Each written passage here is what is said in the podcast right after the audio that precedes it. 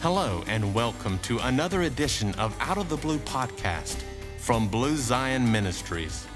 Grafted, gifted, and grounded with whole tree theology right out of the eleventh chapter of Romans, connecting the covenant pages of the seamless sixty-six books of the Bible we hold in our hands. We are dedicated to help, encourage, and inspire you to live the Word of God out loud.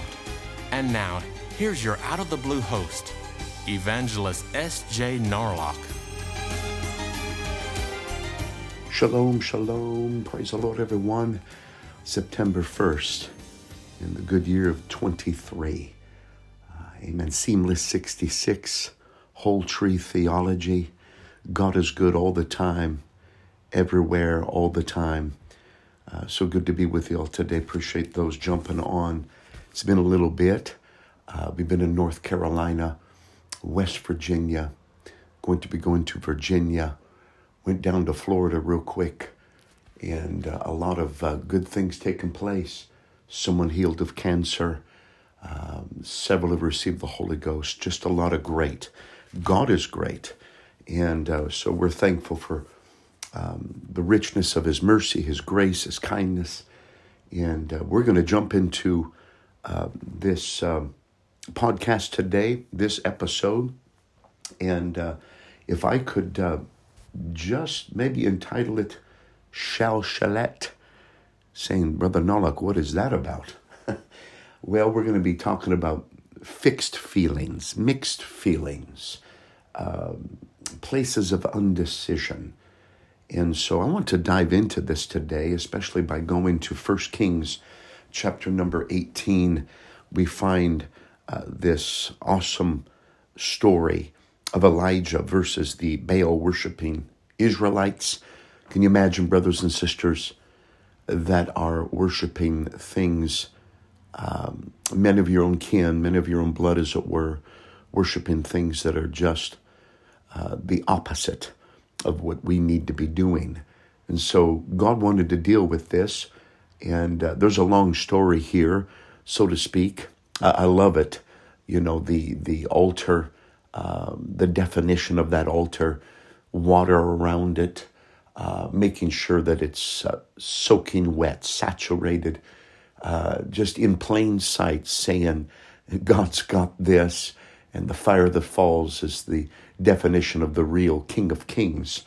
And um, I love how uh, there's a little sarcasm in there. Elijah, uh, you know, perhaps your God uh, is on a vacation, perhaps Um, you know, he's lost his way. He needs a Rand McNally map or some kind of G P S default is taking place. Uh, just awesome in the sense of all of that. Pardon me. But however, I was looking at First Kings chapter eighteen and twenty-one, and Elijah came unto all the people and said, How long halt ye between two opinions? If the Lord be God, follow him. But if Baal, then follow him. And the people answered him, not a word. How dangerous is that? Uh, so, so in a sense, uh, it's this not making up the mind, halting between two opinions. Uh, we find this really in the book of Joshua. We find this peppered throughout the scriptures, this indecision, um, uh, ambivalent A Jew, as it were, in Old Testament times, this ambivalence that seems to take place um, amongst people from time to time, uh, patterns of indecision. Um, I, I believe it's some of the sages or, or those that would have commentary, rabbis of Old Testament commentary, they, they say this is kind of a rare note known as Shalshelet, kind of a unique word, really. Uh, Shalshelet is kind of an unusual note. It's it's they would say it's like going up and down, up and down, as if unable to move forward to the next note. It's like getting stuck in the song. Um, it's it's a particular commentator. As a matter of fact, it's Rabbi Joseph Caspi that he best defined it as meaning or to convey a psychological state of uncertainty and indecision. The graphic notation of Shalshelet, looks like a streak of lightning, he says, a zigzag movement, a mark that goes repeatedly backwards and forwards, backwards and forwards. I like the way he puts it. It says, I mean, it conveys frozen motion. My, that'll preach. Frozen motion, moving but going nowhere. Um, I believe it's, uh, you know, in times past, the man Hamlet, or Hamlet himself, called it the native hue of resolution, sicklied, or the pale cast of thought, in which the agent is torn by inner conflict. So Shalshelet is the music of ambivalence. It's it's it, it's just very interesting to me how that uh, amongst and amidst you can you can see what's ahead of you, you can understand and remember the past, but something keeps us stuck, a mixed feeling. Now I I, I want to dive into this real quick. So so with that you'll find that. And again, the rabbis, you could say, some the Masoretic writers, and I think the third century right in there, uh, had put to denote Shalshelet in their writings, they would put like a drawing of a lightning bolt, a zigzag, a scribble. Um, you could say this was part of their legend in the footnotes. Uh, out of all the unique things that were put there, the divisions Uh, of of words and, uh, uh, could I say, uh, verses, paragraphs, uh, putting in the vowels so that we can read it, or at least I can read it, then a whole lot more um, with clarity. Uh, but so very, very interesting how that they would put uh, a lightning bolt. Now, not to get into all this grammar and, and et cetera, you know, could I say on the staff, of the treble clef, the bass clef, the notes, is this lightning bolt, stuck or frozen motion. They said it appears, appears about three times in the book of Genesis alone. So let's go back to the beginning. I want to, if I could, uh, just touch base on uh, this up and down and going back and forth, just to give uh, a little clarity of what we're saying here. Now, Uh, one of the things that, uh, or where it would occur, would be in Genesis twenty-four. Uh, so very interesting here, Genesis twenty-four. Uh, and I, I want to just, in my own Bible here, flip over to that.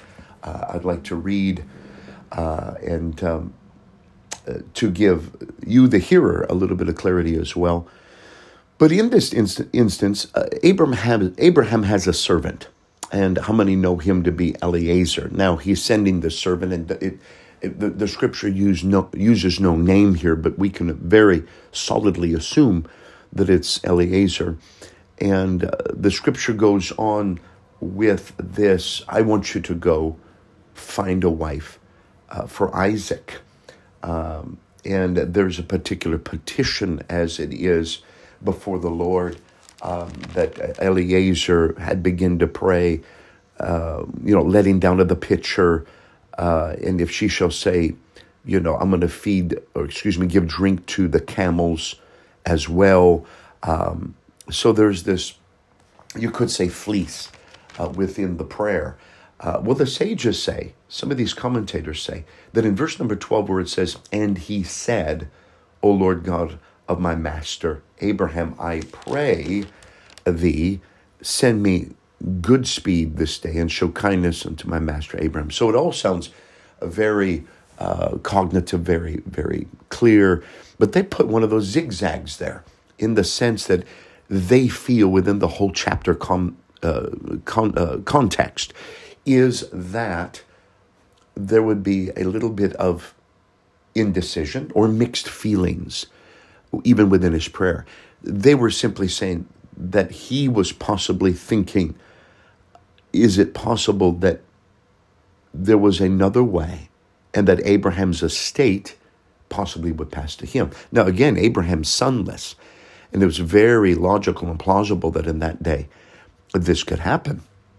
So, but if, uh, you know, if if if Isaac is tied in, Uh, of course, having a son now, uh, but the sonlessness uh, of the situation of the past, uh, you know, is it possible that could this whole uh, estate be still passed to me? Of course, that's not God's will. Uh, and so he's shaky in his decision there of what to do. So that's interesting. Uh, you know, this this accountant of Abraham uh, has Shalshelet, uh, this this rare note of being stuck on the musical staff. What do I do here? What's going on? So let me move on. Don't want to take too much time. Um, but the second one is kind of almost more dr- dramatic still. It's Joseph, child of a shepherd, Jacob, almost the youngest son. Of course, he's hated by his brothers. They sold him into slavery. He finds himself in Egypt, uh, and now he's the head of a household uh, uh, to one of the most prominent citizens of Egypt, Potiphar. Wow, this is this is powerful. Of course, now, after much attacks, he's left alone with his master's wife. He finds himself propositioned by her. Um, of course, Joseph was a comely man, fair to look upon, uh, and she casts her eyes upon him. Now, according to what we can uh, understand here, it's in verse number thirty-nine of um, that uh, chapter number twenty-four of the book of Genesis. Uh, it says, excuse me, let me get, I'm sorry, thirty-nine, my mistake there. Um, but it says there, uh, after her proposition, et cetera, but in verse number eight, he says, but he refused. And he said unto his master's wife, behold, my master wanteth not what is with me in the house, and he hath committed all that he hath to me by my hand, of course, except for thee. Um, so, with this in mind, Joseph has this decision to make. And they put one of those lightning bolt marks right there. They put a Shalshelet right there. I, I mean, think of it. This is some of his first experiences. He's in the bright lights. He's in the big city. He's far away from home. No one can see him. Uh, he has experienced a lot of hostility. He suffered in his childhood. And now he's being propositioned. Uh, you you could say by one of the leaders uh, of of Egypt. So as flattering as that might be, and as sinister and evil as that might be, um, you know, he's a slave with no realistic hope of rescue. Um, he has to really become an Egyptian in the sense that uh, I, I I must become what the culture is, or I must stand and keep my identity, faithful to the past. Hold on to the conscience. You could say, I'm, I'm going to remember this is the shot that was heard around the world. Well, this is the no that was heard around the world. Because, because Joseph said no, being later the second ruler of Egypt, uh, and could I say the master of the storehouse, fed the world. That no saved the world. That no fed the world. Um, so just... Very interesting in that sense. We we must not make a mistake to, to, to simply understand that uh, just because he refused that there wasn't a struggle. Uh, and all of the bright lights compounds the victory. You could say that compounds the victory because there was a struggle, because there was a lot of leverage on the other side of that temptation. Uh, it compounds the victory as a greater victory. So praise God, when you're walking through true trials and through temptations and tests, remember that the harder that trial may be, uh, amen, on the winning side is the compound of that victory. And thanks be to God, which giveth us the victory through our Lord Jesus Christ. Uh, amen. So the second Shalshelet, again, they say there's a third. And so I just want to uh, come to uh, that third um, mention of this Shalshelet within uh, the book of Genesis. So uh, in this we happen to find uh, is this um, a person called Lot. Lot within the scripture. Uh, and we can find this in Genesis nineteen, so Genesis nineteen, something uh, very specific happens here. You'll find this in verse sixteen. So I hope I'm giving those scriptures out uh, correctly. With Eliezer was Genesis twenty-four and twelve. With Joseph, uh, we'd find that uh, in the scripture uh, that we just read in Genesis thirty-nine and verse eight.